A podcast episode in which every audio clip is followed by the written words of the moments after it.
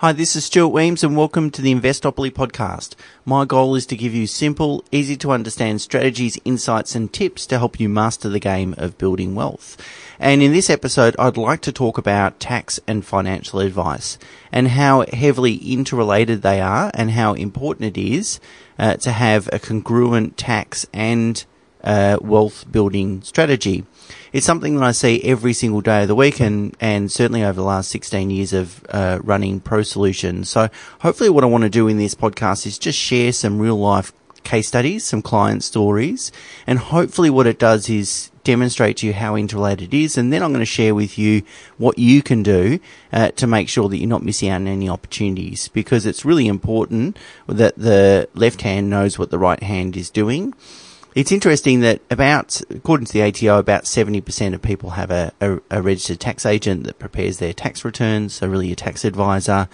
And according to some recent research by a fund manager called BlackRock, about 15% of Australians have a relationship with a financial advisor. Not surprising that number is really low, particularly given the stories coming out of the Royal Commission lately. So I doubt that number is going to increase significantly in the future as a result of those stories and the damage that financial planners have done to their reputation. But suffice to say that, you know, that small amount of people that actually have an advisor, the interesting thing is that accountants and advisors really talk to each other. So in 16 years of running a business, a financial advisory business, I've never had a client, or at least I can't recall, ever having a client's accountant ring me up and say, okay, Stuart, what's the strategy here? What's this client going to do? Because I'd be very open to having that conversation, sharing the strategy and making sure my client is going to get some really good tax advice. But it's never happened. So, which is a little bit alarming. And so what can you do to make sure these things are interrelated? So let me share a few different stories, which are really just recent, you know, last few months, where we've acted for the client as their tax advisor and financial advisor, and some benefits of working together as one holistic team. So it's not a sell-on Pro Solution, but what I want to do is use these stories to demonstrate how interrelated these matters are.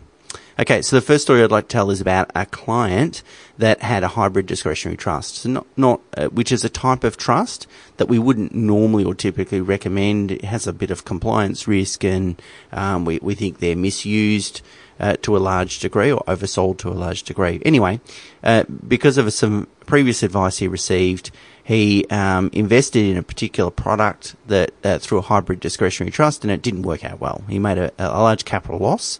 So it was a large capital loss in this trust, and I was developing a financial strategy for him. And that financial strategy included investing in some property, but then also investing in some shares.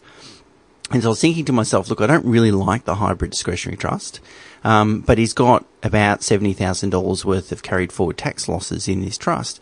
And if I want to invest in shares, wouldn't it be good to invest in the entity that has these carried forward losses, so that eventually, if we ever sell down the shares, which I imagine we will do potentially in retirement, we can save a bit of tax. So I went, I got up from my desk and walked over to the accountant, and we had a chat about it. He went and I've got some legal advice.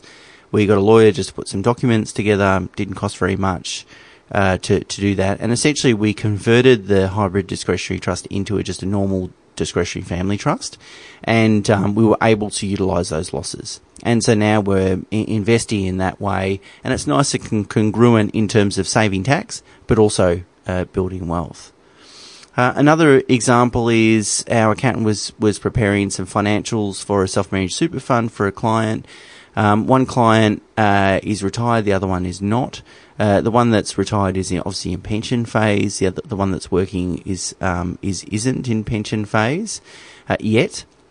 But she reached her preservation age during the financial year that the accountant was putting the returns together. So he came over and spoke to me and said, well, maybe the wife should be in pension phase now in order to reduce the amount of tax that the super fund pays. And so that was picked up nice and easily. And I guess it's and so going to obviously going to save the client some tax naturally in the super fund. And I guess it's an example of taking that holistic approach, not just for accountants burying their head in just pumping out the financial statements and tax return, but really taking a step back and looking at holistically at the investments.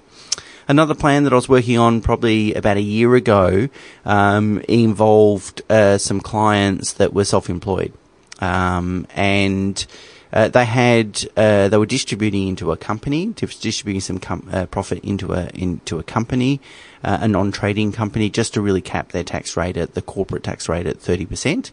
But that crystallised what's called Division 7A liabilities. And it gets a bit technical and messy, but the structure is just a bit technical and messy. Essentially, watering it all down, they had some profit in the company, and they had two choices: leave it in the company and invest it there, or take the money out of the company, and then they'd have to pay tax at marginal tax rates, or they get some tax credits, but they'd have to pay a little bit more tax and invest it in an entity that's more tax effective. And so what we determined was best for these clients is that part of the strategy included investing in property. And so what we said to them is, look, let's have the company own 20% of the property, and we can use the retained profits in that company to fund that 20%.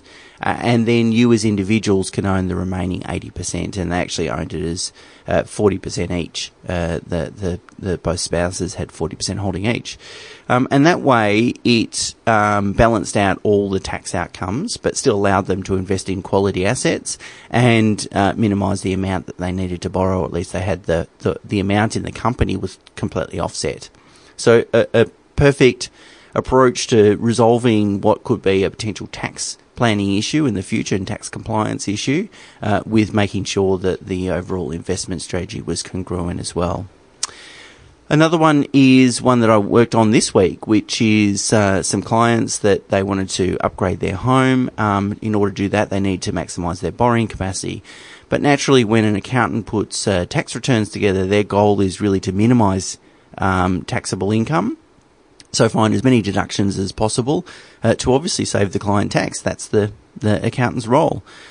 The unfortunate side impact of that, however, is that it also reduces a client's borrowing capacity. So it's great to save on tax, but then if you're sort of cutting your nose off to spite your face, because then you can't go and borrow to achieve your lifestyle or investment goals.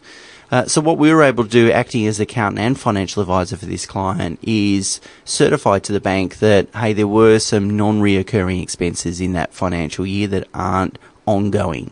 And because we have such a strong relationship with that bank, and the bank can obviously places a lot of reliance on that certification, we were able to get the bank to rely upon the higher normalised income rather than the income represented in the tax return for that particular year. So a really good example how tax and financial planning advice can be interrelated. I think we can take that one step further to say that, look, if we had a conversation with the client about what their plans were, we could make sure that the tax return is prepared in a way that's going to help us achieve those plans. So it's really about understanding, you know, if you're going to want to go out and borrow, then tax minimisation might not be the highest priority that year.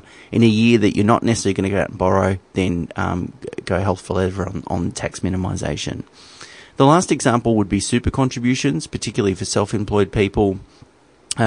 Self-employed people can obviously make tax deductible contributions into super. It gets a bit technical because there's two types of contributions you can make, employer and personal, and it really depends on whether you make them personally. Well, not really. Actually, it depends on when you make them personally or through an entity and so forth. And if you get it wrong, you potentially get denied a tax deduction on the other end. So it's great for financial advisors to say, yeah, make contributions, but it's also then really important you go and speak to your accountant to make sure, how are these contributions going to be classified? Are they personal? Are they employer? Because that's going to affect the tax deductions on the other side. So I would say that the more complexity you have, the more important it is for your accounting advice and tax advice to be congruent with your financial advice. So if you have relatively simple situations, so a simple situation to me would be, say, few investments, no entities, so no companies, trusts or self-managed super funds, you're not self-employed. So if you can tick those three boxes, I'd say that you've got a simple situation, and therefore that the theme of this podcast probably doesn't really apply to you. But if you do have some complexity, so entities or a lot of investments or you're self-employed, this podcast is exactly for you, and you really then absolutely need to make sure that your financial and tax advice is interrelated. So what can you do about it? Well, obviously you can be the conduit to sharing that information. So if you're using a tax advisor and a financial advisor that aren't in the same firm, or you're doing your own financial advice, really then it's up to you to be the conduit of that information, and making sure, well, the onus is really on you to make sure that you actually communicate that information correctly as well, because sometimes I've had clients go and speak to their accountant and they've not used the right terminology, and they've sort of misrepresented what's happening to the accountant, and it can create some problems. So that's one option. The other option is obviously to use one firm, so that you've got a whole team that's looking after your financial situation, so that nothing slips between the gaps. And I guess there's two advantages to that. The first one is that, you know, we're all time poor. So, you know, if we've got various advisors in different locations, what it means is we'll have to provide the same information to them and have the same or similar discussions with them multiple times, and it's really a waste of time. Whereas if you've got one team looking after you, potentially, I know for our clients, they'll come in and depending on their needs, we can have a conversation about tax, financial planning, mortgages and insurance all in one meeting. And that might require different people to be in the meeting at different times, but that's no big deal. It certainly saves the client a lot of hassle and time, but also it makes sure that we all know what's going on. And so if there's some changes in, say, mortgages, then how does that impact on levels of insurance or types of insurance and so forth. Secondly, nothing slips between the gaps. So if when I'm formulating an investment strategy, then I can, and I've got questions about tax-related matters, I can just get up and talk to the accountant in our office, and we can have a discussion, kick some ideas around. Nice and easy to make sure, and that way the accountant then also knows what's going on with the client. Similarly, it works in the other direction. If the accountant's doing something from a taxation perspective, and he thinks it's going to impact borrowing capacity or anything on the wealth side or so forth, then he can get up and talk to me, and we can kick some ideas around. Lastly, and it sounds a bit control freakish, but if I give advice to a particular client, I know we're looking after the tax side, I know that advice is going to be implemented correctly.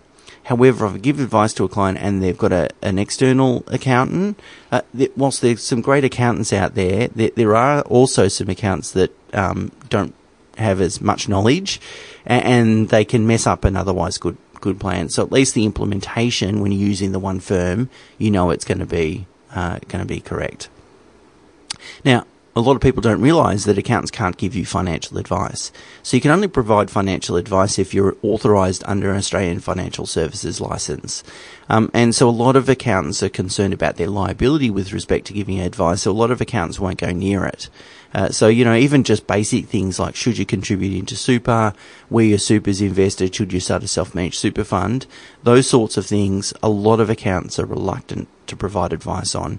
And as I said at the beginning of this podcast, accountants tend to spend most of their time looking at what's happened in the past rather than asking questions or understanding about what's happening in the future. So, you know, they'll pump out a tax return for last financial year, and they're so busy doing that, they tend to then move on to the next client before asking the current client, hey, are there any changes in your circumstances, or what are your plans in the future? And that's not I'm not having a go at accountants, that's their job, whereas a financial planner's job is really to look out into the future. And those two people need to be talking, I think. You know, I think it's potentially dangerous that your tax advisor doesn't know what your financial plan is. So if you're missing out, or if you're not confident that your crystallising all the financial opportunities or all the things that are slipping between the gaps or that your advice isn't congruent, what can you do? Well, as I said, you can obviously use a team of people, so find a practice like mine that provides holistic advice, you know, that look after all your needs and make sure nothing slips between the gaps and everything's congruent, or you can take that role. And you've got to then understand that the onus is on you to make sure that you're sharing as much information as possible. And there's no such thing as too much information, in my opinion. Obviously, you want to make sure that your advisors are actually open to receiving that information and that they're on the same page in terms of helping you and giving you proactive advice.